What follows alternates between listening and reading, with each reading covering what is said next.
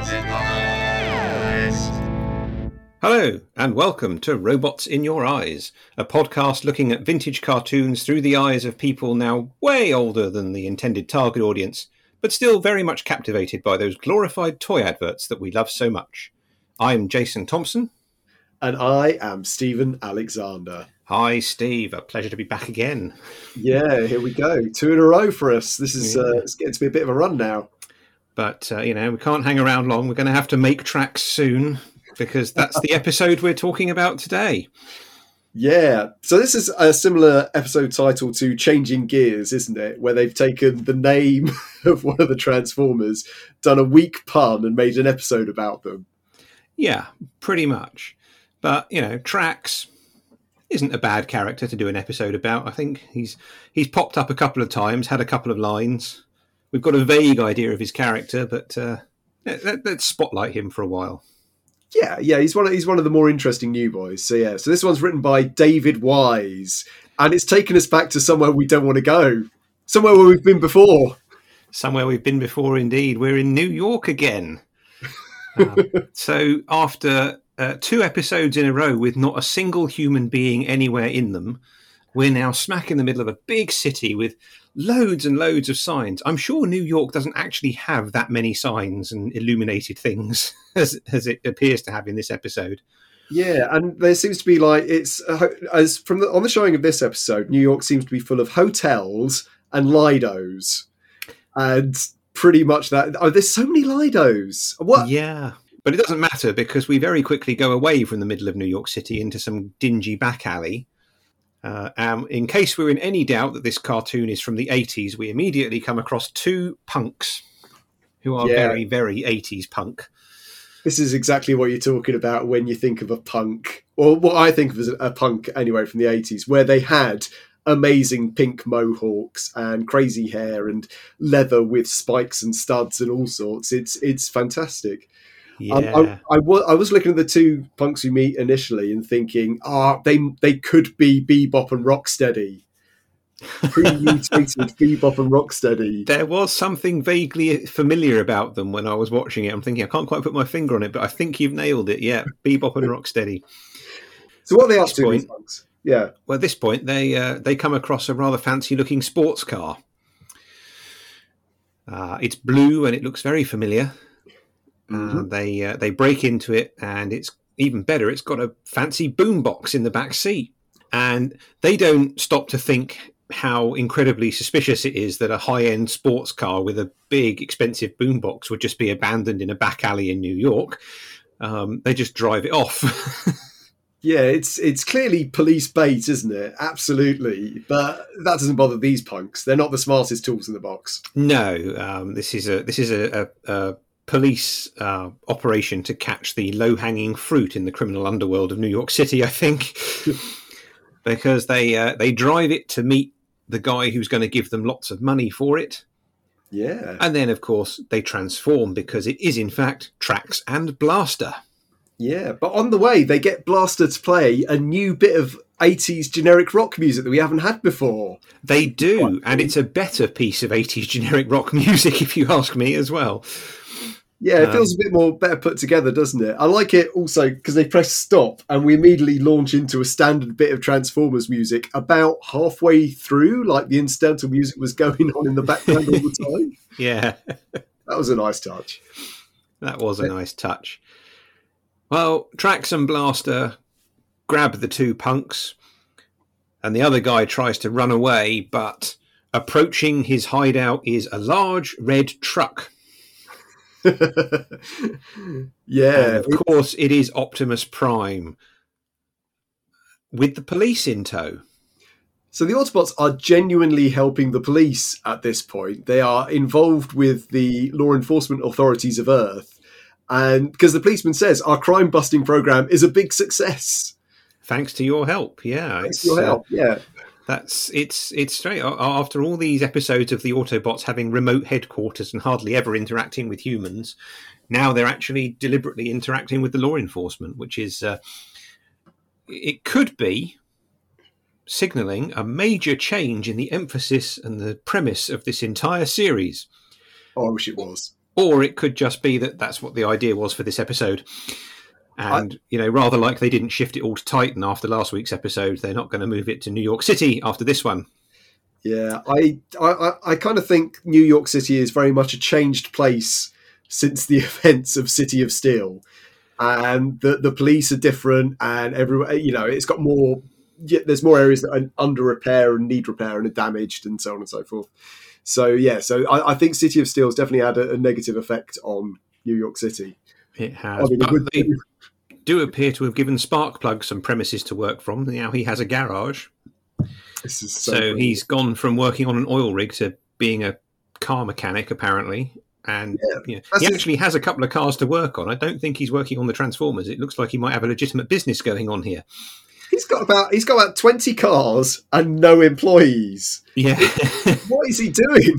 Um, also, it, uh, this is his comic book continuity where he is a mechanic in a garage. It's not his cartoon continuity. So this is it's really odd that he's running a garage. Mm, it is a bit strange. Also strange is that in the back of the garage behind a door is a temporary Autobot base. Now the Autobots are doing it. The Decepticons have been doing this the whole time, making temporary bases everywhere, and now the Autobots are getting in on the game. It's a real twist. uh, and there even seems to be a copy of Teletran 1 in this, uh, or at least a, um, a remote terminal for Teletran 1 in the back of this garage very useful. Well, not actually that useful if you're running a garage, um, but yeah, okay, very useful if you want to look out for what the Decepticons might be up to in New York City, which is what they are doing, of course. Which is, of course, what they are doing, although they haven't found much in the way of Decepticon activity yet. And Tracks takes the opportunity to uh, to point out that he prefers humans to basically everybody because he said humans aren't stick in the muds, which is a strange way to describe your colleagues, but yeah, well, we he's, he's, he's speaking to Hoist and Huffer, and Hoist and Huffer are actually quite, uh, you know, they they are sticking the muds. Absolutely, they're content to spin their wheels in their treads all day long. Apparently so, but Tracks likes the city, and he goes for some invigorating city air because it's getting a bit stuffy, which doesn't go terribly well for him, really, because no. he immediately encounters some more car thieves. These ones actually armed so, although he tries to get away, they shoot his tyres and he crashes into a lamppost, which has the effect of crumpling up his hood, as they call it. Uh, and he can't transform. And apparently, he can't call for help either. Now, this is this made me raise an eyebrow a bit because we've seen Transformers taking far more damage than running into a lamppost and not being this incapacitated. Hey, oh yeah, no, that is that is uh, yeah. What's going on with that? It's it's a most disturbing development. He says the fact that he's crashed into this rock hard lamppost and smashed dinked his hood. It does, yeah. look, and it looks pretty badly. He looks pretty badly beaten up, to be honest. He does, yeah. Um, and he's quickly found um, by a chap who later on we find his name is Raoul. Yeah. But he decides he's going to take him to a garage or a back alley somewhere, fix him up, and sell him. Yeah, he's got two two mates who help him push tracks to the to whatever the, wherever the place is. I mean, it's clearly not a garage; it's clearly just a it's just a back alley somewhere. Alley. Yeah. yeah. He's got two mates who help him push this really expensive looking sports car and then just clear off and are never seen again. They don't try and get in on the action at all or anything like that. Um, but, you know, that's just as well because that means that Raoul can be very surprised when Tracks starts talking to him. This is one of the fundamentally great things that you can do in Transformers. It's when you've got a car in a garage that suddenly starts talking to you and asking you to repair it. And they they don't uh, they've done it a few times in the comics, and they've done it I think once in Transformers and possibly in one or two of the movies. They, they they don't do it that often, but it is so it's so much fun and it's so weird and interesting for for cars to behave that way. I think I, this is a, a, something I always love to see when they do it. Yeah, it is uh, good, and of course, because you, you need you're in a cartoon, you need a bit of slapstick comedy. Raoul's response is to jump and bang his head because he's under tracks at the time, trying to see what's going on. And uh, there we go. Raoul, what do you think of the character of Raoul? I mean, we'll see more of him later, but um, initially, I think, uh, yeah, he, he seems. Um, I, I, he seems like a very much. He seems like a nice punk. You know, he seems like one of those ones who's just kind of fallen into it and isn't really nasty. He's not carrying a flick knife or whatever. He's just got a spray paint. He's just a kid. He's just a kid who's good at repairing cars. We've got loads of characters like that. Yeah, he's he's. I believe the term "lovable rogue" is appropriate. In the, as you say, he's not he's not in it for the violence or the you know or the crime in particular. He just he needs the money, so Yeah. this is a way of getting money for him, and that's what he decides he's going to do. yeah. Uh, Tracks He's- isn't very happy because he's been uh, shot at, beaten up, and stolen three times. So he wants uh, a bit more uh, say in what's going on with him. yeah. He's Um, found and you that get that the moment with Raoul where he says, I need the bread more than I need a set of wheels. More than you need a friend? "Ah, yeah, I'm going to make friends with this car I just met. well, you know, Yeah. if Sparkplug and Spike and Chip can do it, Yeah, Raoul wants to sell tracks to the Geddes brothers, whoever they are. yeah, he does. It's uh, something is going on clearly." But uh, when he opens Tracks' bonnet up, of course, he finds something very weird inside because it's not a car, it's a Cybertronian robot who can turn into a car. And he just randomly, having seen this weird stuff going on, cuts the one wire that's hanging out there, and immediately Tracks goes very quiet. Yeah, that's my primary. Wob wob wob wob wob. it's Yeah. um, so it seems to be his main brain connection is somewhere underneath his bonnet. But I liked his, I like the flashing lights under the bonnet, even though some of them were projected onto Raoul's jacket across. I know, I noticed, I noticed an animation error. I never noticed them. but I did notice that. Yeah, there are a couple in these episodes. You notice animation errors, you're going to have a treat in the next episode. Oh no. but uh, yeah, I mean, it seems rather odd that Tracks has this one wire that you can just snip and that's it. But then that's in the great tradition of of Transformers having simple weaknesses, like you know Gears having one piece of circuitry that you can take out and change his personality, or Prowl having a bit of a knock and his whole battle computer going down, him suddenly not being able to fight or anything like that. So you know, it's it's it's kind of in the same tradition. Cosmos had a similar wire issue in the God Gambit, didn't he? He did, He yeah, one one, wire. wire, Been working, yeah. and that's it. It's- Yeah. this this is a regular thing now. So I, I, I like very much. There was a previous scene where Optimus Prime sent Powerglide and Cosmos, talk of the devil, on patrol, and he said, "Powerglide and Cosmos, I want you to do an aerial survey of the area, and Sea Spray, I want you to go and have a look in the rivers." I mean, I'm glad he didn't get that the wrong way round. Yeah, sea spray, go fly around, and power glide, go in the river. Yeah, um, Prime. Not Yeah. sure what we want to, what's going on there, um, but uh, sea spray. Yeah, sea spray. We have a bit of a bit with sea spray, and he's just zipping along, complaining about how filthy the river is, and then helping someone hoik a car out of it that's been dumped. it's not clear whether the guy's dropping the car in the river or pulling it out because he's kind of just there with his tow truck and the car's there and Sea Spray pushes it out and he drives away. So that was uh, that was another inexplicable moment in the Transformers. Well, you want another slightly weird moment? How about the Cosmos incident where Cosmos finds uh, a fender bender on one of the roads, traffic jam and everything, and we pan across the traffic jam and find that Hoist and Huffer are stuck in the traffic, and Hoist is in Huffer's cab. Hoist is driving Huffer. Hoist is driving Huffer. Hoist is a lot bigger than Huffer. Hoist is vehicle himself. Why is he driving somebody else? Why isn't Huffer saying, "Oh, get off, use your own wheels"? You. I mean, I, I, I, it looks. I, it, is it because it looks great? Is it does it look? I don't know. Why is this happening? I have no idea. It looks bizarre. Yeah. It's really, really bizarre, and I think it might be the only time it happens with the vehicle Transformers. I certainly can't recall any other incident of uh, one of them driving the other. But, What's gonna, uh, are we going to see Jazz driving Bumblebee? Are we going to see? I don't know. Soundwave driving Starscream. I, are we, this- are we going to uh, Omega Supreme driving Optimus Prime? We don't want to go down this road. It's a nightmare. no, but you know, there's not a lot going on there. It's just Hmm.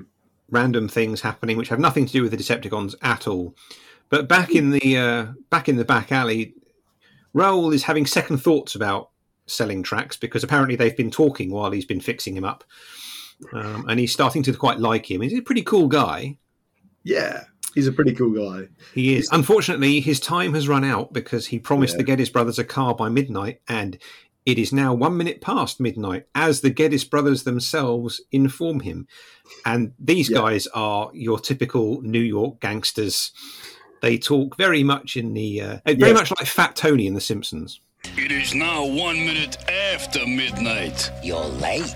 and they've got a really colourful clothing. Or so there's one guy, there's a bulky guy in brown, and there's a tall guy in purple for some reason. They've got matching hats and beards, so you can tell that they're brothers. And they've got an outrageous purple. I'm going to say Cadillac, even though I know it's not. it's a large American vehicle. It is a large American vehicle indeed.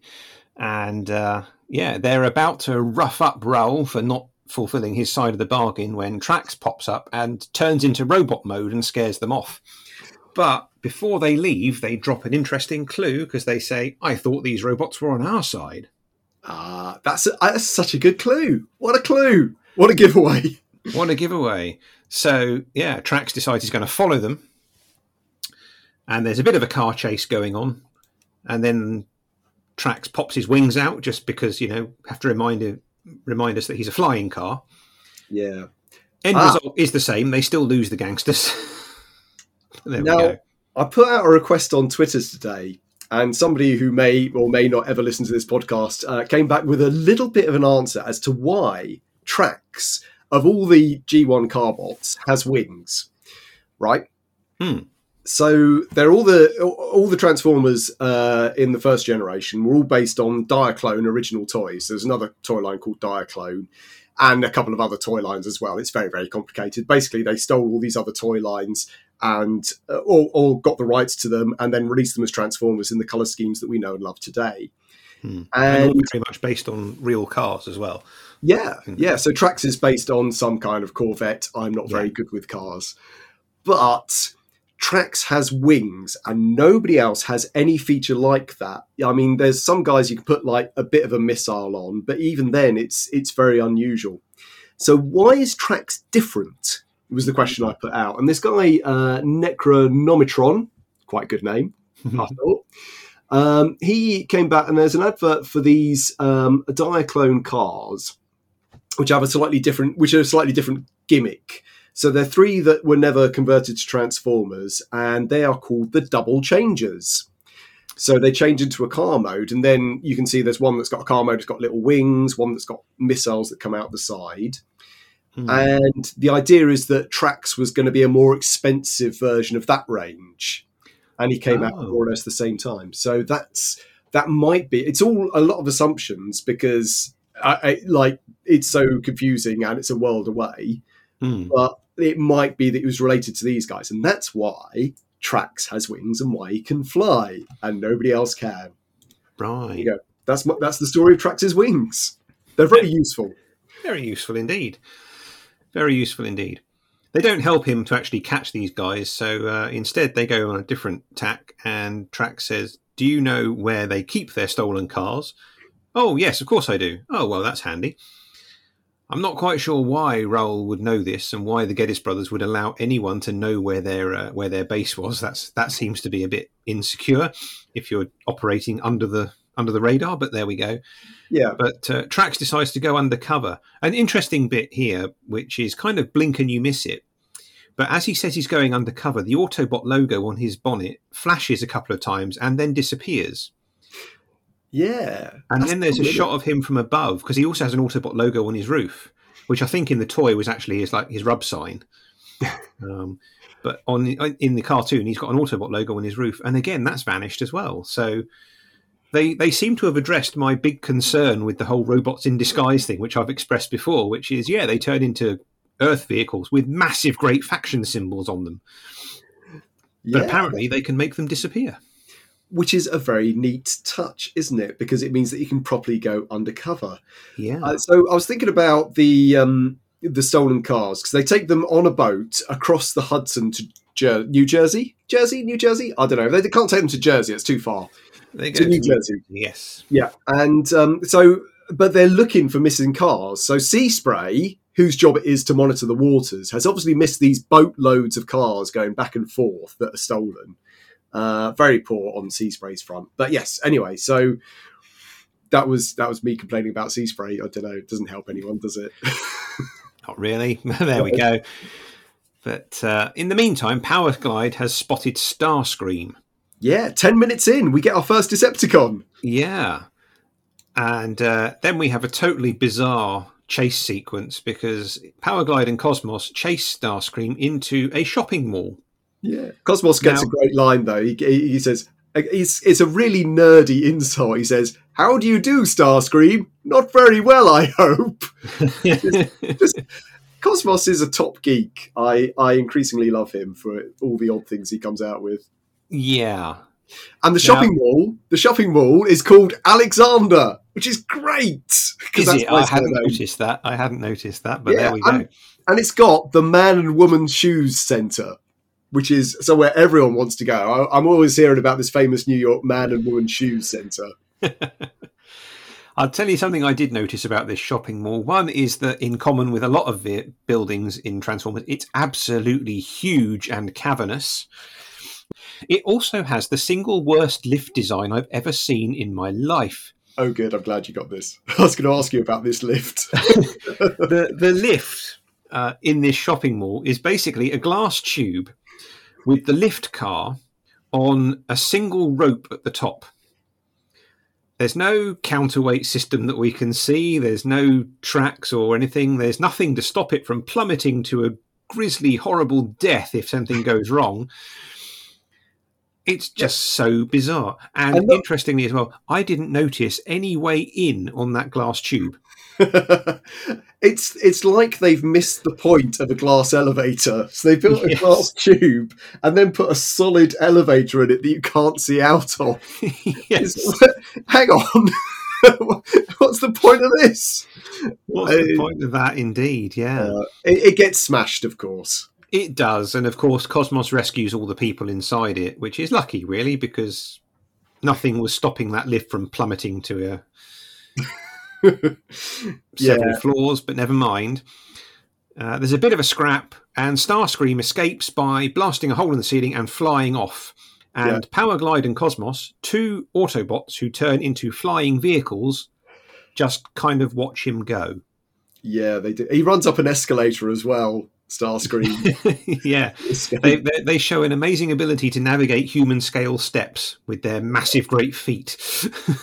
superb, superb. Yes, but they do observe that he's flown off in a southwesterly direction. yes, indeed. And Prime reckons they've probably gone to the Pine Barrens in New Jersey. And the Pine Barrens is a real place. Oh, good. Um, and it crops up again in the Transformers universe because that's where Prime had the big fight in Revenge of the Fallen where Megatron killed him. Oh, oh, I haven't seen that one yet. Oh, Lord. Oh, no. Oh dear, spoiler. Yeah, Optimus okay. Prime dying is not a spoiler, though, is it? Let's be honest. Yes, but it's when he dies and when he comes back and when he Well, I- dies again. well, I haven't told you that. I've only told you where he dies. At some point in some film that I will probably get around to eventually. So yes, so Yeah. the the Pine Barrens has a very sci-fi looking building in it. I wonder what that could be. Could it be a temporary Decepticon base, perhaps? They usually are, aren't they? They and the, who are. the Geddes brothers working with? They're working with Megatron, Of course. and they've delivered 500 stolen cars. Now, there's a couple of things about this that caught my eye, my, my ears and my eyes on this one. First is that they have had all those cars driven up to this Decepticon base by a bunch of accomplices who are remarkably trusting. because they basically said, "There you go, get in the bus, go home, and uh, we'll pay you when we get back." Would you really, really take that from a couple of criminal underworld people? You know, we'll pay you later. Oh, okay, fair enough.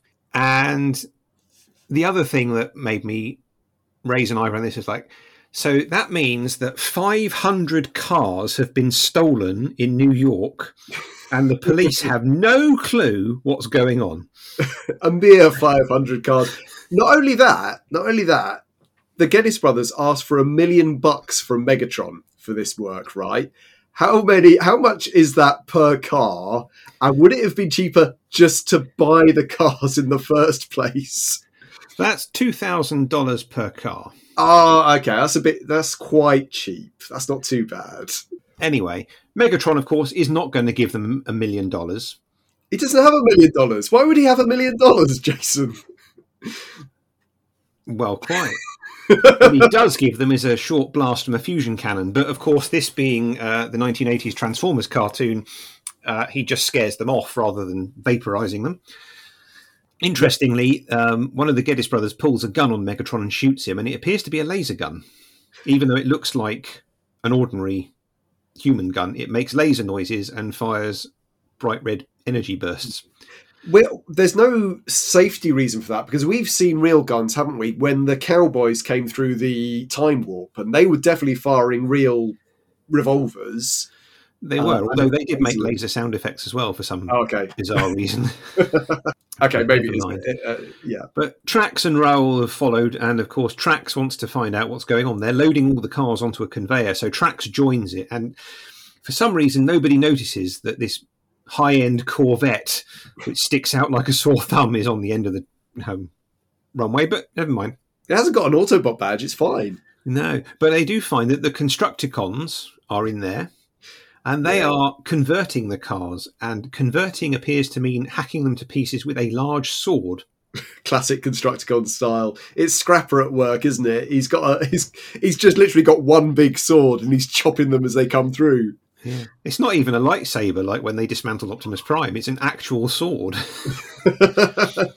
Tracks, of course, doesn't want to be cut up, but at that point, Raoul's dodgy repair of his single connecting wire fails and he's immobilized. So Raoul realizes that Tracks is in danger, and you know this is this is where we know that he's a he's a he's a good guy, really, because he jumps out and has a go at Megatron. Says, "Give me back my car." Yeah, yeah. So he's he's mouthing off at Megatron, and his his ruse is he says he's got a bomb in tracks, and that oh he's got a bomb in his car, and it will go off when uh, Scrapper tries to smash it with the sword.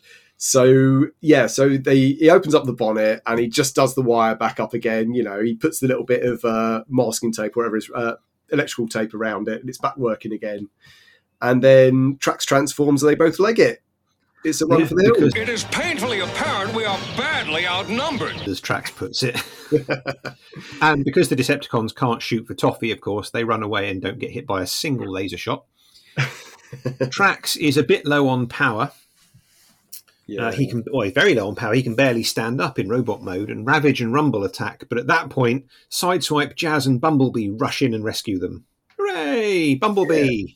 Yeah, I, I sideswipe leaps into action and knocks, I think, Rumble out, or no, it's Ravage out of the way at the very last moment. And Mm. there's a again, it, it's a bit odd. It's like sideswipe's lines are half missing because he he's a bit where he looks to camera with his mouth open and doesn't say anything, and then he's looking away and he gets a line or something. It's it, this was a bit of a, a bit of a strange one from the animation side, but it's still nice to see the old guard turning up. It's always nice to see the old guard turning up these days. It certainly is, yeah. But they take them back to HQ with Raoul, because Tracks says he's a friend. And they tell Prime that the Decepticons are converting all these cars just as an alarm goes off and says all these cars are heading into the city. Yeah, hundreds of Decepticon cars heading towards New York City. It's uh, this is actually really cool. It, it is. So Prime, Blaster, and Ratchet go to the bridge to head them off. Uh, Tracks, Inferno, Bumblebee, and uh, Sideswipe go to the Chrysler building. Yeah, there's more cars over there. Ironhide, Huffer, and Windcharger go somewhere else. And blink and you miss it, but they start off panning across by a movie theatre, which is showing the Transformers, the movie. oh no, I've missed it. We've got ages before we get to the movie. This, uh, this is either just a bit of fun or some subliminal advertising for the movie that's coming up. Definitely, I'm excited for the movie. Are you excited for the movie? I'm very excited for the movie. I Oh, was excited for the movie in 1986. I never got to see it. God, imagine getting to see it in New York City. Oh, that would be amazing. At whatever big theatre cinema they have in New York, I don't know what kind of. Do they have a famous cinema in New York? Oh, probably. I don't know what it is Yeah. though because I've never been there. So you know. No. Yes. But anyway, everyone's firing at these cars, and they just kind of blow up because you know they're Yeah. cars. But then they all transform into robots with guns. And bizarrely, whatever colour the car was, all the robots are green and yellow. but but how how unusual and amazing to actually be surprised by a transformer for a Yeah. car that you think's just a car to suddenly transform into a robot. It's like, oh hello, this is the first very first thrill I had with Transformers back again briefly. Well, Megatron has clearly learned from the failure of his battle taxis in City of Steel. Uh, they're still blowing up pretty easily, but you know there, there's a lot of them. But they figure out they don't have any brains, which means they must be remote controlled. So Blaster transmits a jamming signal, and that distracts all these robots long enough for the Autobots to go and find the Decepticon base and attack it. Well, they go to the Decepticon base to attack it and destroy it. But Raoul wants to prove himself and he runs in on his own to smash the controls. But of course, Megatron just grabs him yeah, and uses him as a hostage. And of course, the Autobots stop shooting because you know they can't endanger a human. But Yep. he has a secret weapon, doesn't he? well, firstly, he knows how to open up Megatron's chest compartment. These chest compartments surely must have magnetic locks on them. Carly's been in there. They're a real weak point. So he opens up Megatron's chest compartment, and in his pocket, he's got his graffiti spray can, which is orange, which is obviously not Megatron's favourite colour. So he sprays the inside of Megatron's chest, which causes Megatron's to short circuit somehow, and he falls over and drops Raoul, and he's down on the floor, sparking away. Uh, which is uh, what a what what a, what a move from Raoul. That's what incredible. a move indeed. Bizarrely, Starscream does not declare himself the new leader at this point. No, Instead, Rumble is the one who calls the retreat in this episode. Rumble at 20 minutes and 20 seconds. Yeah. So I just, I also need to point out Prime's line when they arrive, which is, We're putting your company into bankruptcy, Megatron, which I thought was quite magnificent. But anyway, yes. so, yeah, so Rumble sounds the retreat. This is very, I, the, I like, I, maybe he's just thinking, What would Megatron do? Megatron would uh, retreat. Yes, exactly. So yeah. But uh, but at this point, Prime gives Tracks the honour of blowing it all up yes. for no reason other than this is an episode about Tracks. So yeah, well, Tracks has done all the hard. He found the base, uh, probably pretty much on his own. He's done a good job. Yeah, and he, he, it's one shot, takes it up, huge explosion, lovely. yeah, lovely. Why none of the other shots that were being fired earlier did any damage whatsoever? Who knows? But there we go. But as soon as that happens, all the Decepticon drones reconvert back to cars of whatever colour they were that isn't green and yellow. And uh, then we cut to Sparkplug's garage, which is full of cars. Yes, And he's loaded. got more parked in the street, and he reckons it's going to take weeks. Well, I'm sure it is because you haven't got any staff. Because they want to re- turn them back into normal cars and return them to their owners. yeah, I, he's, he's got his usual complement of Wheeljack, Hoist, and mm, Grapple maybe helping him. Those guys, I, they've just got to scrub all the green out so that they look the right colour and they can be normal cars again. Yeah, even they need some help. Raoul tries to leave at this point, but Tracks grabs him and volunteers him to assist. But he says he'll help as well. And then they have their classic bickering moment as the episode ends. Yeah. And meanwhile, out on the Hudson, Seaspray is still looking for Decepticon activity where they left him some considerable time ago. Yes, did anyone tell Seaspray what was going on? Or is he just having fun? Who knows? yeah, yeah. But that is the end of the episode. So, who is your man of the match for that episode, Steve? Uh, well, I've chosen Raoul, of course. Uh, I think he did very. I mean, like he took out Megatron. That is that's that's no great shakes, particularly for a human. I think that's that's really impressive. And he's a he's kind of a fun character as far as human characters go. I would I I I, I get I get the impression he comes back for another episode, and I would like to He see him again. If he joined the regular roster with Chip Chase and Spike and Sparkplug, I wouldn't be upset. He's he's good fun. Yeah, yeah, I thought so too. Um, he's, he, as I said, he's a, a dodgy character because he's in, he's done a bit of crime. He's not, uh, he's not above breaking the law, but he's not a bad, not a bad criminal, if that makes any sense, because he's, you know, he's, he's still a criminal. but he does try and do the right thing, and he's uh, yeah.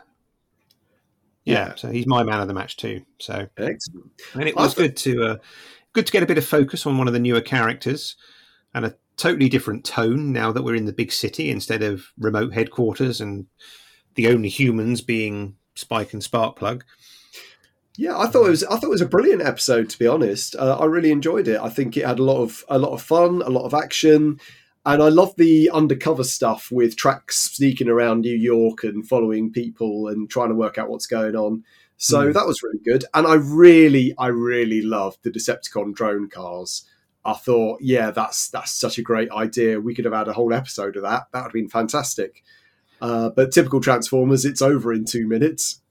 Yeah, absolutely.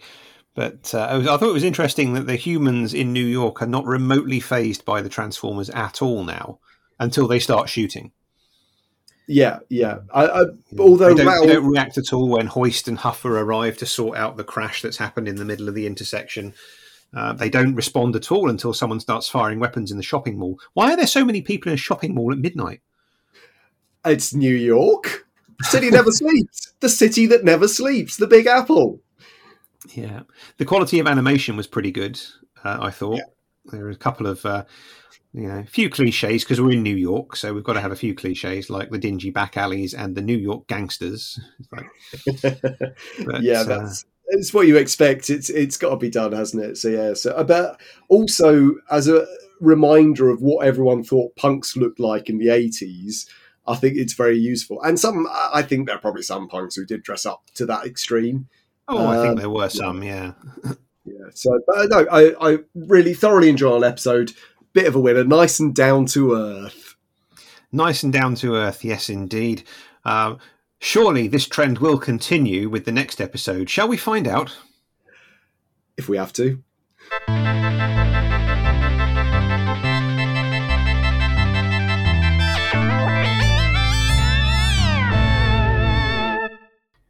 So, our next episode is called Child's Play, written by Beth Bornstein. Not a name I recognise. Nope. but, Uh, not one we've had before. She not one we've had has before. written for G.I. Joe, Jem, and Batman the Animated Series. Oh, So, she has some experience of writing animated series. She got more work after this. Amazingly. And after um, a fairly down to earth episode that we've just had, we start with what appears to be a reasonably down to earth episode, except it's really a bit bizarre because we go to a spaceball stadium with the Decepticon space bridge right in the middle of it. oh, Megatron. Oh, Megatron. You're living your best life, aren't you, Megatron? And yet the stadium is full of people. Literally, all the players are on the on the pitch. There, are, the spectator stands are rammed with people. The uh, the manager of the stadium is respectfully asking that they be allowed to play. Now, did the Decepticons march into this already packed baseball stadium and set stuff up? In which case, why didn't anyone run away? Um, did the people come in and think the space bridge was just a fancy pre-match decoration? Did Yes. the space bridge just appear in the middle? Uh, we've had this conversation before, haven't we? The space Yeah. bridge that brings the space bridge. I, it is impossible to imagine what happened one minute before this episode starts. It's just, it's just such a totally bizarre premise that it starts.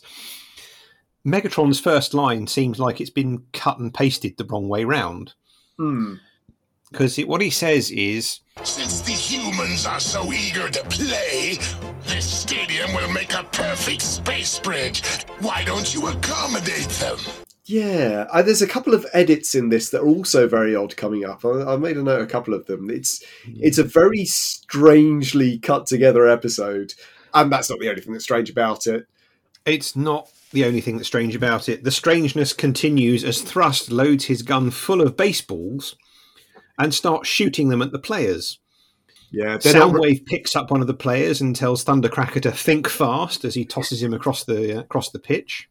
oh, Jason, you, you completed the three there because I've got he he he says Skywarp think fast and throws it to Starscream.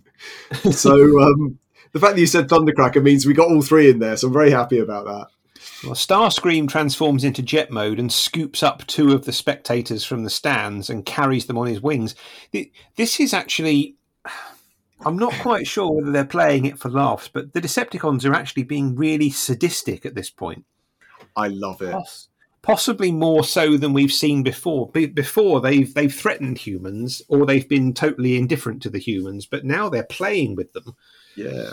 You've got Um, Rabbit, yeah, chasing a runner around the field as well. I absolutely Yeah. love love the the Decepticons being mean and nasty. And they're not actually I mean again, they're not actually just killing all the humans. They are mucking about with them and playing with them. It's I, I absolutely love them when they're in this mode. Yeah, but you know, if you want to look at it from the humans' point of view, this is possibly the most horrific thing we've ever seen them do because it's absolutely terrifying for everybody. I mean, if you were suddenly scooped up on the leading edge of the wings of an F-15 jet, I think you'd be a bit. Uh, I, I think might you'd need new trousers after that. you know. Do everything.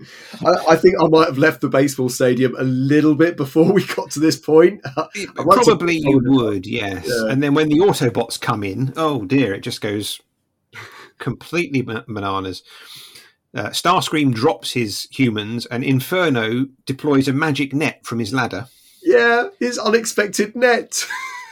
Unexpected net. What's also unexpected is just how bouncy it is, because those humans are bouncing around for ages after they fall on it. They just. we remember that uh, Brawn and Soundwave have a bit of a beef because they quite often have a, a battle. yeah, And uh, this time, Brawn wins because he grabs Soundwave by the ankles and hurls him across the pitch. yeah. No lines for Brawn, but an ultimate victory. I think Soundwave is not going to go anywhere near Brawn in future after this. No. And then we get one of the first examples of some of the uh, duff animation in this episode. So we've had animation of varying quality in episodes up to now. And I think we commented that the animation on Roll for it was particularly low. This one's quite interesting and, and I don't want to say unique because I'm sure similar problems happen elsewhere. But this one is weird in that the quality of the images is actually pretty good. The animation of the characters is, is generally pretty good. But the layering has been utterly cocked up on several occasions. So in this instance, Optimus Prime raises his arm and says, Strike two! And his arm is layered over his head, which it definitely should not be from the angle we're looking at him in. Yeah, I, I yeah, I, I don't know. I mean, but also, also, we get Thrust saying to Bumblebee, "Try my rocket balls, Shorty," which is a top, top, horrendously double entendre line. It might explain Leader One's scorched flaps. if He's involved with Thrust's rocket balls. anyway, uh, Moving very rapidly onwards. um, yes. So there's a bit of basically- layering issue. Basically there's a bit of a fight um, and at one point perceptor is trying to deactivate the space bridge. If they can figure it out he can deactivate the space bridge. With the help of Trailbreaker for some reason. yes. Uh, probably because we just haven't seen trailbreaker for a while so they have to Yeah. remind him that he's he's there.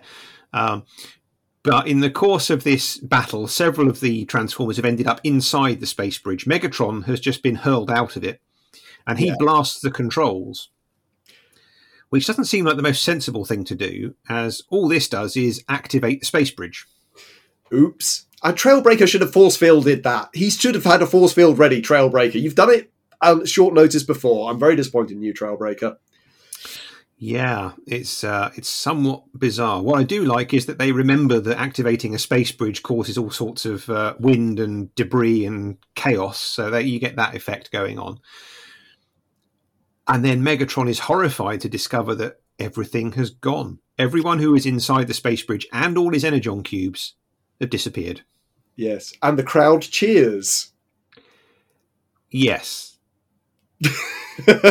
so any, the few people who are left alive in the stadium are all going hooray at this uh, for Yeah. reasons I, I but I did I, again I really liked the space bridge send off effects I like the sort of transwarp tunnel they go through uh, when they're getting blasted through to wherever the transformers get blasted through to wherever they're going I thought that was really good Yeah, that was good. So Prime, Inferno, Bumblebee, Smokescreen, and Perceptor, along with Soundwave, Starscream, Ravage, and Thrust, and a whole pile of Energon cubes, have ended up somewhere. Somewhere. A mystery. And of course, we get the usual each side thinks the other is responsible. Yeah. Um, This place they arrive, I really liked the way it was drawn initially because they the backgrounds were all out of focus, which made it look huge, and it made the Transformers look oddly out of scale, which is sort of like really important for later on. It, it you just got that impression that they looked smaller than normal. I thought that was quite clever. Yes, yeah, it was. Um, there were quite a few little little shots like that, and then where are they? Well, Starscream backs into what looks like a giant die, dice, it's a die, Yes, dice. uh, and it turns out to be a massive Jack in the Box, and some weird alien thing leaps out of it. He shoots it, and nothing happens to it. And then a few balls fall off a nearby surface, and one of them lands on Starscream, and it's Yeah. massive. This thing Massive. Pins him to the ground, and they wonder if it's uh, if it's if it's alive, if if it's metal, mechanical. Perceptor doesn't even think it's self motivated, and it appears to be quite squishy. So Starscream appears to be buried under a rubber ball. And then Soundwave gets chased by some weird giant alien cat thing. Yeah, now he knows how it feels to have Ravage set on someone. Yes. Definitely. time he got a taste of his own medicine. Thrust ends up being swiped into what appears to be a giant fish tank and attacked by a giant fish. Yeah, the crazy piranha thing. Uh, these are all uh, these are all weird looking. So it's a weird looking cat. It's very sci-fi. It's kind of 1950s sci-fi in a way. 1950s, 1960s. I thought. It's, Yeah, with the big round eyes with no pupils or anything in it, and it's yeah, it's quite uh, it's quite a, quite a fun looking character actually, quite a fun looking cat. Um, Ravage gets grabbed by what appears to be some kind of plant, and the Autobots take advantage of this, load the Energon cubes into Prime's trailer, and head off. And I love this bit. I love this Yeah, bit. yeah. I laughed at this bit because Optimus Prime gives the command transform and roll out, and they all do, including Perceptor. At last. yeah. Perceptor transforms into microscope mode, about the same scale as his robot mode, doesn't shrink, and then he just drives off with the other Autobots. all these weeks I've been saying about Perceptor not trundling along with the other Autobots, and finally, someone Finally, he does. grasped the nettle by the thorn. Uh, I thought Optimus Prime was being rather callous here, actually, because he doesn't want to help the Decepticons. He just wants to nick the Energon and run off. And that's very much from Megatron's playbook, in my view. Yep, can't argue with that. But then we go back to Earth, and for no readily apparent reason, the entire space bridge explodes. Yeah, bad news for the uh, owners of the sports stadium as well, isn't it? Bad news for Megatron, who appears to have simply disappeared. Good news for Ironhide, who's now in charge of the Autobots. Yes, and gives the command of transform and roll out. They want to go back to Teletran 1 to figure out where the others went. Yeah, I suppose that's all you can do at this point. Yeah. Back on this, wherever the other Autobots are, the Autobots go into a, a badly constructed building. Yeah, a sort of weird castle, uh, very bright colours. And yeah, made of big bricks. Yeah. Prime says, You won't believe this. And a giant hand reaches down to grab Starscream. A Yeah, a giant gi- three fingered hand. Three A fingered giant green hand. three fingered hand. green three fingered hand. Those are the main points. It's not any old hand. yeah. it's green and it's got three fingers. It's very scary. It's very scary. but it turns out to be a giant alien boy. Oh dear. and he thinks he's found some nice new toys to play with. Um, he gathers up the Decepticons, which goes about as well as you'd expect. He ends up tying Thrust to a piece of string after snagging him with a net. Oh, that was great. Actually, I did like that. Did enjoy that. And he puts Ravage in a cage with a weird elephant rat cross thing. And they end up running on the wheel, which I thought was quite entertaining. Yes, it's a little mean punishment for all the Decepticons. Yeah. Puts Soundwave in a box. Starscream runs into the building set and finds the Autobots, and he shoots at the Energon cubes. Star Starscream, what are you doing? Starts a fire in the little building set. Yeah, They grab the rest of the energon cubes and rush out, and Inferno douses the fire. he's been he's been good value these last two episodes. I swear. You know, I mean, like he's had plenty of fires to put out.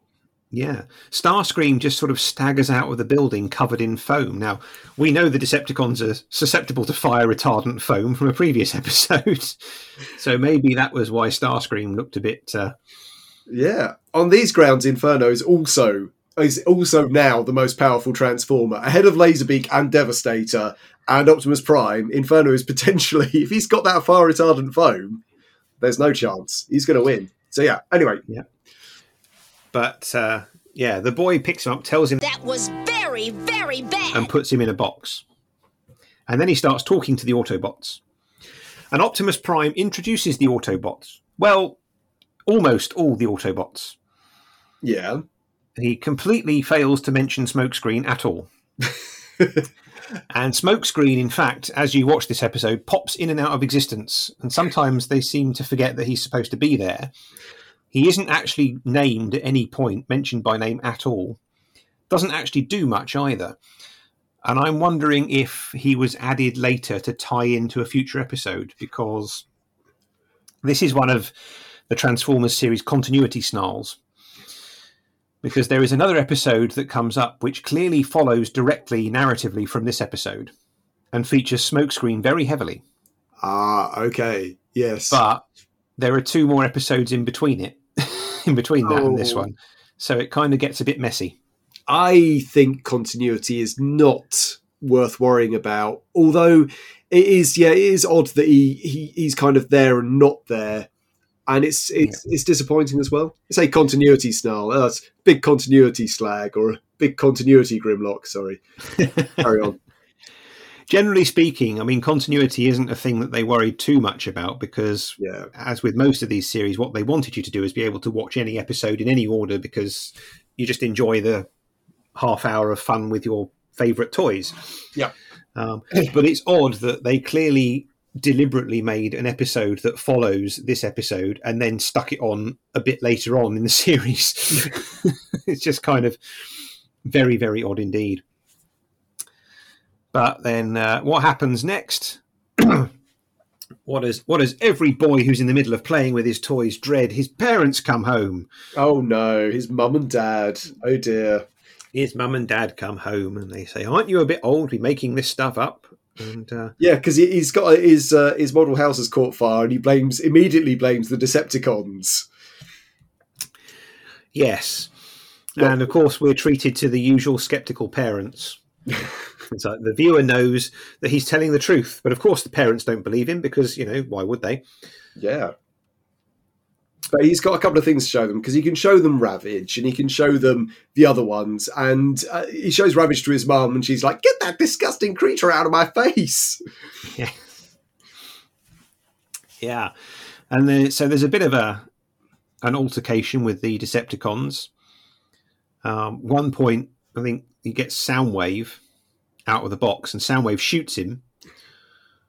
And he says, Ow, he bit me. Which is like, no, he clearly did not bite you. I don't know quite why you uh, why you go for that, but never mind. Yeah. But But his, is, parents decide they're going to call the authorities. yeah, this is obviously like when you've got, like, uh, if you've captured some spiders, I suppose you can do this in places like Australia and America. If you capture a spider or a snake in your room, say, Look, Mum, I've got a snake or something. I was playing with my toys and I got this wild animal in my room. And obviously your parents are not very happy that you've got whatever creature it is in your room. Yeah, so they, they contact the authorities because he's got these weird little alien robots. Yeah. Quick pop back to Earth, back in the Ark. Uh, Chip has popped up for no readily apparent reason, um, because apparently the Autobots can't operate Teletran 1 very well without Chip. And Chip can't operate very well with without Spike standing next to him, not saying anything. Well, Spike, he doesn't get a line, and we don't even get Spike's face in shot, so I reckon it's actually Spike's stunt double today. Um, Spike's still on holiday. Spike's on holiday somewhere, so his stunt double is coming. Just stand next to Chip for a while, so he, you know we don't. Could be anyone. In a, it could be anyone in that outfit. It's some kind of worker. Yeah, it, it could be anybody. But uh, apparently, Chip has contacted Cybertron and they're not mark. on Cybertron. Now, who has he contacted on Cybertron? Did he call Shockwave up and just sorry to bother you, um, Shockwave, but have any of my friends popped up there lately? I don't know. Well, I, I yes, and also the only the oh, so the transformers we know about on Cybertron at this point are Shockwave, useless bubblehead robot who's dead, um, and uh, is that it? Is, uh, uh, Shockwave is the only one that we know of on Cybertron, and although Optimus Prime back in the Ultimate Doom did say there were other Autobots on Cybertron, we haven't seen any of them, and there's been no indication that they've been in contact with any of them. So, who did he ask? Who knows? things have been going on in the background that we don't know about. But basically, this is just here to point out that the guys on Earth have no idea where the other Autobots are, so can't help them. So, you know, don't expect any miracles to be pulled out of the hat from those guys. We're going to ignore them now for the rest of the episode. Exactly. Yes. Um, meanwhile, the authorities, and there's the only name they get. We don't get a. Is it a mayor? Is it a chief? Uh, whatever. It's the authorities. Uh, they've stapled the Decepticons down onto a table, and they're going to dissect them. Yeah, like bug specimens, very much so. And Yeah. they've got this guy with this red beard who's going to dissect them. This this authority fella. But Aaron's not having any of that, and he grabs the Autobots who have been left in a box and runs away. Yeah, he doesn't want his friends to be killed. But outside, he evades the uh, police, I guess they are, and promptly runs into the school bully. Yeah, so he managed to evade the police, but not the school bully. So this is Marty the bully, who's like Yeah. a slightly bigger version of Aaron. And he is I just like I mean he's such an Earth bully. This is such an Earth society. There's no they don't seem at all alien in the way they behave. No, they're giant and they look slightly different, but they have all the other human activities that uh, you'd expect. You have the parents, you have the authorities, you have houses, you have guns, you have school bullies. School bully eating some kind of ice lolly by the look of it. On a stick. Um, they have litter bins. yeah, they The do. Autobots jump out of the box and hide in the litter bin. Oh yeah. And uh, yeah, so because of that, the box is empty when Aaron eventually shows it to Marty. So Marty just decides it's not worth bothering about and throws his ice lolly in the bin on top of the Autobots and walks away. Yeah, it lands straight on top of Bumblebee, who complains about being sticky, and he's covered in this green sticky stuff. It's oh, poor Bumblebee. Poor Bumblebee. Yeah, Marty. Mar- uh, I, fact here: Marty is the meanest guy in the universe. Marty is apparently the meanest guy in the universe, which, let's face it, if you've been on the receiving end of a school bully for a long time, you tend to think of them in that way anyway. Uh, Bumblebee says he should meet Megatron, rather overlooking the fact that, from their point of view, he's Megatron would be just a tiny little irritant. So I'm not sure what the what Bumblebee thinks would happen in that meeting, but never mind. Speaking of Megatron, we haven't seen him, and we're not going to. So No, he ain't getting his energon cubes back. The Decepticons, meanwhile, aren't being idle. Ravage manages to break free of his uh, restraints and frees everybody else, and they fly off to find a way off this planet. Yeah, And Optimus Prime says, tells Aaron they have to get back to Earth. Where's Earth? It's a third planet from the sun. Where's the sun? It's one of the stars you look at at night. Oh, like through my dad's big telescope. Oh, his dad's what? The one that we saw outside the window earlier in the episode. Could well be. Which, Oh. as telescopes go, doesn't actually look that big, but okay. yeah, and Perceptor reckons that could be their ticket home if it's powerful enough. There's a lovely shot now of the Decepticons flying through the air. Well, I say flying. Ravage is running through the air. Yeah, why are they all flying in robot mode? Because what normally happens is you get them turning into jets, and then Soundwave, Ravage will get in Soundwave, Soundwave will get in Thrust. But no, they're all in robot mode. They're all flying, and Ravage is pouring the air like he's he's flapping along. Since when has Ravage been able to fly? And uh, okay, no, I'll stop complaining about that. He's just flying. It's fine. yeah, he's flying. What the hell? but the police have found Aaron again, and he he's uh, running away from them. And he tells the Autobots to hide by jumping down what appears to be a sewer grate in the in the road. And the Decepticons follow them down there. Yeah, punch up in the And, uh, sewer. There's a bit of a fight in the sewer. Um, some very odd animation in a moment when Optimus Prime finds Starscream standing above a opening, and Prime reaches up, and a giant leg appears to kick him out of the. it's very, very weird. It's supposed to be Starscream kicking him, but again, somebody messed up the layering here because this giant leg just appears and kicks Optimus Prime. well, that's very, very obviously how it feels. Yeah. So, so the giant leg appears. Inferno blast Starscream. Prime has a punch up with Ravage. Perceptor and Soundwave battle each other with a pencil and a ba- bent paperclip. Uh, it's, Oh, if you're going to do a Land of the Giants type episode, you have to do a bit of a fight with some stationery or something, don't you? Yeah. Unfortunately, the metal rod that Soundwave is cl- uh, carrying goes straight through Perceptor's pencil. So it proves for once that the sword was mightier than the pencil, Apparently so. like what Perceptor says. And uh, a giant rat thing turns up as well. It all gets a bit messy. But then, oh, surf's up. There's a big wave approaching. I assume somebody in one of the houses flushed a toilet or something. oh dear. There's a big wave coming. The Decepticons fly up and away. The Autobots jump in a broken teacup. yeah. To escape, yeah. The Decepticons fly up through the grate. The Autobots ride out on a piece of rubbish. It's yeah, that's that's where we are. And then it's like, okay, let's walk to Aaron's house. Now we need to find a way into Aaron's house. And we've just found it. And Prime says, Here, kitty, kitty. Yeah, it's Aaron's pet cat Nitro, who was introduced earlier in the episode. Nitro the cat. Nitro the cat thing, because he's not actually a cat, but you know. Yeah, well, he's he effective. Well, uh, he's a bit he's a bit well behaved for a cat, isn't he? He's a bit trainable. a little bit, yeah, a little bit. But um, again, the animation is a bit odd because Aaron just looks out of the window and sees the Autobots standing on the path outside. Nitro walks past them on the path outside, and then we cut to Nitro on the windowsill with the Autobots dismounting as if they've ridden him, which was clearly the intention of the earlier scene, but they just didn't animate it that way when they when we saw them out the window. uh, yeah, it's it's very messy, isn't it?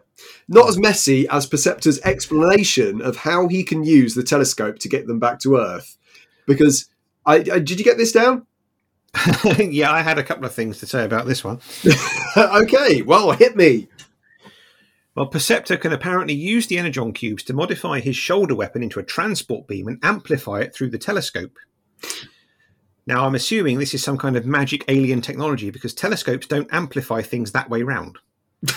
Whoops. no, Telescopes no. magnify things that you're looking at, but he uses the eyepiece to put his cannon in and is magnifying it through these. th- th- That's not how telescopes work, and they don't. They don't even try and look for the sun first. They just he just does what he's going to do with the telescope. Just point it any old direction. Well, Prime says, don't tell us about it, just do it. It's like we know this explanation is Bobbins, but we're just gonna go and do it anyway. Yeah. And the Energon cubes are in the desk drawer where they were hiding earlier. Aaron conveniently pulls them out for them, Yeah. um, and his head vanishes. Uh, yes, another classic. Another classic.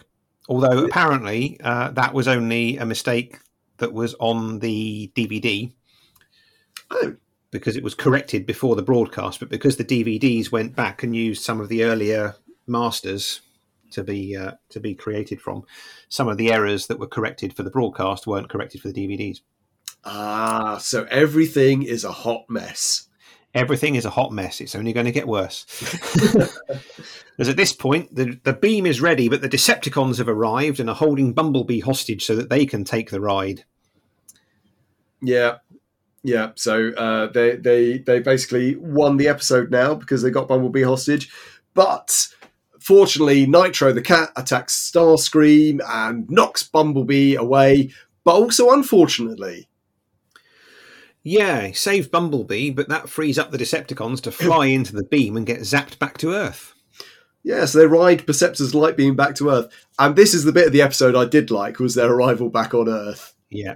Well, it's clearly not a light beam because it must have gone faster than light. Oh no, faster no, no! It went faster than light as well, and it's all based on light, and it doesn't. Oh. Okay, yeah, but they do land in a it big has to be faster than light because even the nearest star is four and a bit light years away. Ah. They Okay. clearly haven't taken that long to get back to Earth. But yeah, I, I really enjoyed this well. They end up in a swamp somewhere. Uh, Thrust is a bit miffed because he was expecting, it wasn't quite the welcome he had in mind. And Starscream doesn't care as long as there aren't any green monsters around, at which point he promptly gets attacked by a bunch of green alligators. Giant alligators. I mean, yes, we've got scale issues, but these are- alligators are enormous and they jump on Starscream and he's going, ah, and it's absolutely brilliant. Love that bit. it is. But the Autobots now are stranded, aren't they? Uh, That's yes, they because that was all the Energon cubes. They can't make Energon cubes on their own. Uh, no. I, I, because they haven't got Soundwave or whoever makes the Energon cube, so they're stuck. But Yep. but there is a way out of this, a way that makes perfect sense and is the obvious solution to this difficult problem, and that is Aaron has in a drawer. what is he? A have? toy rocket. a toy rocket that he's flown around the room a couple of times. Perceptor says he can give it a couple of tweaks to make it into a working spaceship. And Prime again just tells him to get on with it. It's just like, I'm not interested in your explanations. I, I don't believe any of your technobabble gobbledygook. Just just do it and we'll see what happens. Prime's just, just saying, look, I am clearly extremely high, so I'm not expecting anything to make sense anymore. Perceptor, you want to make a spaceship out of a model of spaceship? Just go ahead. It's all fine. It's all fine. I am sure this toy spaceship designed to fly around a boy's bedroom is entirely spaceworthy. Um, You'll make it through the atmosphere. I'm sure of that. I'm sure it will be fine. Yeah. Um, and then, yeah, the hot mess continues because the animation of them boarding is absolutely terrible. there have been a lot of animation errors in these episodes in this series, and some of them you can, you know, some of them are entertaining, like you know when the jets get miscolored. So somebody attacks Thundercracker, who turns into Skywarp and complains in Starscream's voice and all that kind of stuff. That's you know that happens. Um, you know sometimes people are miscolored sometimes there's slight issues but at this point i think they figured they almost at the end of the episode and ah screw it i'm going down the pub. Let's uh, let's just whack this together quick. Because the autobots just randomly appear in aaron's hands. Ba-dum. and then they just kind of phase through the side of the rocket ship. They didn't bother opening a door or anything like that. And then Nitro just appears on top of it and licks Bumblebee. it's just it's it's awful. I mean, it's only a few seconds long, but it is by far the most clumsy piece of animation that I've seen in the series to this point. So they all get in the rocket ship and they say farewell, Aaron, and thanks for all the animation memories. Yeah, Prime is definitely, definitely, Yeah. it's definitely a fever dream from Prime. I think this whole episode. Uh, and, yeah, yes, that was pretty terrible. And then, and then that's about it. Nothing else terrible happens in this episode. Have we made it? Nothing else happens in this episode. The rocket launches, and that's Oh, it. Good. Good. That's it. So they're on their way home eventually. That's it. Yeah. The only the only bit that was quite nice was uh, was when Aaron says he'll miss them, and Prime says, "Whenever you look up at the stars, you'll know that your friends are out there," which is kind of nice because you don't get the impression this kid's got many friends. Oh, So you know, it's it's nice to know that you know when you look up at the stars, your friends are out there. You've you've won me over there, Jason. Very slightly, a little bit. I like that. I like that bit. Yeah. Um, but right. yeah, but that's the end of the episode. So, who I, I shudder to ask, really, who was your man of the match? Well, Perceptor for basically rewriting the whole of science on the fly, which he does at the end of the episode. He just takes every scientific principle known to man and just says, well, if I just put my shoulder cannon on it and get some energon cubes, I can do whatever I like in the entire universe. So, well done, Perceptor. Pretty powerful stuff. Uh, did you come up with anything? No, I'm I'm with you, Perceptor, for working miracles with a child's telescope and toy rocket. Um, that's just what else is there to say? Um, I mean, what a totally bizarre episode that was. Was- Oh. I thought we had it weird with uh, with the God Gambit going to an alien civilization on Saturn's moon of Titan. Yeah. Oh. C- could we have got Steve Walker to do this episode? I, I I really enjoyed Make Tracks, but and I really enjoyed the sort of precedent for this, which is the Decepticon Raider in the Court of King Arthur, which is the previous weird episode where a bunch of them get transported to something a bit strange. Mm. For some reason, this one I just thought was awful. And I can't tell you what it does worse than other episodes or why it doesn't work. I mean, is it the fact that it's a, a, an alien kid's bedroom? Is it the fact that the authorities don't, the alien race and the authorities are so poorly sketched in? Is it that the action sequences don't make much sense and are so scrappy? I mean, when they go down the sewer, in short order, they have a punch up with small, with the pencil they get attacked by a rat. There's a whirlpool. There's a tidal wave, and it's just like bit after bit after bit after bit, and it's it, it doesn't follow on. It's unengaging. So maybe it's something to do with that, but I I don't know. It, it, I don't. What did you think? Yeah, I, I it didn't. It's not a favourite of mine either. Um, I mean, there there are some positive things in it. What I did like was uh, I thought it was quite fun to turn the tables after you know a year and a half at this point of giant robots and hu- tiny humans. I thought it was quite fun to switch it the other way around and make the Transformers the tiny ones. Um, and I thought it was uh, it was a good showcase of how the Decepticons and the Autobots think and act very differently in their situations because the Decepticons just are interested in self preservation and getting out. The Autobots make friends basically. They want to get out as well, but you know, in the process, they'll do it by making friends and getting people to help them, whereas the Decepticons will just try and take what they want and go. An intriguing thought I had on it was Megatron wasn't transported.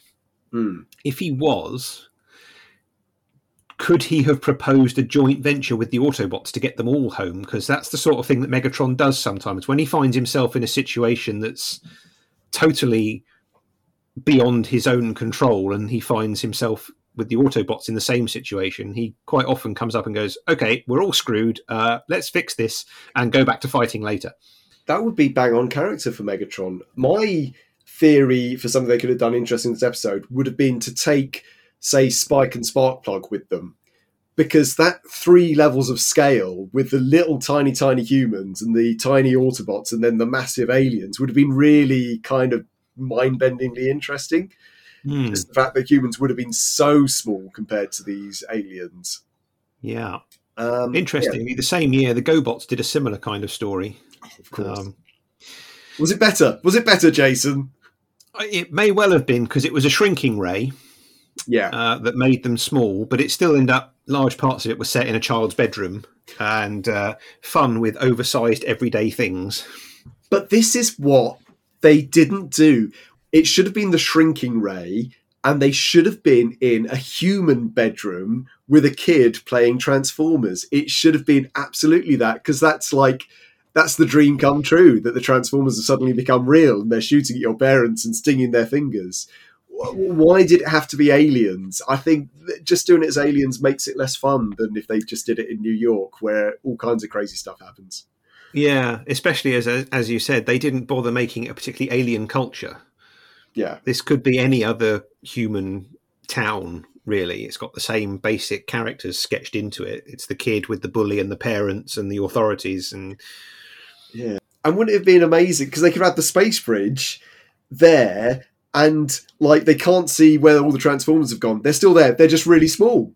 That would have been ah anyway. I'm so it's it's always nice to think of what ifs, but um yeah, I think there's basically there are many things they could have done with shrunken down Transformers that might have been better than this episode. yeah. And yeah, I the the animation layering issues were so poor in this episode, especially that bit right at the end. I'm convinced they were just like, it's the end of the day, we're nearly done. Screw it, that'll do. I'm going home. where everyone's fallen asleep by that. And they had to animate so much. You have to come up with all the new character designs. And as I say, there's that complicated bit in the sewer sequence, and lo- and and the whole bit. I like. I mean, oh come on! I'd have done 20 minutes on that baseball court with the Decepticons being mean to the humans. Oh, that would have made me so happy. That would have been so cool. But uh, anyway, I, so five good minutes. And I like the initial landing where they where it's all kind of weird and you don't know what's going on but as soon as the kid turns up for me, it's just it, it's it's not a winner, sadly. So yeah. Yeah. So one good one, one bad one. I, I Yeah. actually Uh, the worst one we've had. Ooh. couple of strong contenders for that one. I think I'm not sure it's the worst one for me, but uh, but yeah, I'm still I'm still reeling from Enter the Nightbird and Decepticon Raider in King Arthur's Court, to be honest. So yeah, this I- at I- least seemed like a breath of fresh air. okay. Um, totally pointless piece of trivia, but I spent the entire episode trying to work out where I knew the voice of that kid from who was playing Aaron. okay. Did you work it out? Did you? I did. It's the voice is by Mona Marshall, who also provided the voice of Red Butler and a couple of the other c- color kids in Rainbow Brite. Oh no! That's two episodes in a row with a Rainbow Brite connection. I'm sure there are probably others if we go to go back, but uh, it's only because I've watched Rainbow Brite and now gone back to Transformers that I've noticed these things. yeah, But yeah, same same actors. I, I, the main difference is Rainbow Brite just makes more sense. It's just more. It makes more sense. It's more logical. It's more down to it. You know, it's got a believable world because it is magic. Whereas with Transformers, it's supposed to be scientific, and it Perceptor. it's And just it's magic. Stop breaking science, Perceptor, please. I think they said goodbye to that when they introduced an actual blapping dragon. Decepticon Raider in King Arthur's Court. I love the dragon. Okay, all right. Yes. Anyway, good. Thank you very much. But never mind. Anyway, hopefully we'll have a better pair of episodes next time. Oh, hang on. I'm going to have a look what we've got next. We never do this. We never look at what, what's coming up. What's coming up? So coming up next, we have got ah Quest for Survival and the Secret of Omega Supreme. Fantastic. Love Omega Supreme. Yeah, this is going to be good. Cool. But until then, all that remains to say is thank you for listening to Robots in Your Eyes. I've been Jason Thompson, co hosting with Steven Alexander. We'll be back next week, but until then, remember crime doesn't pay. Well, unless you happen to steal a sentient transforming car and make friends with it.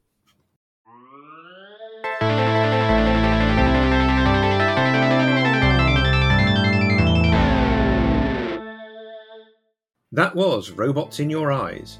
You can find us on Twitter at Robots in Eyes, or you can email us at robotsineyes at gmail.com.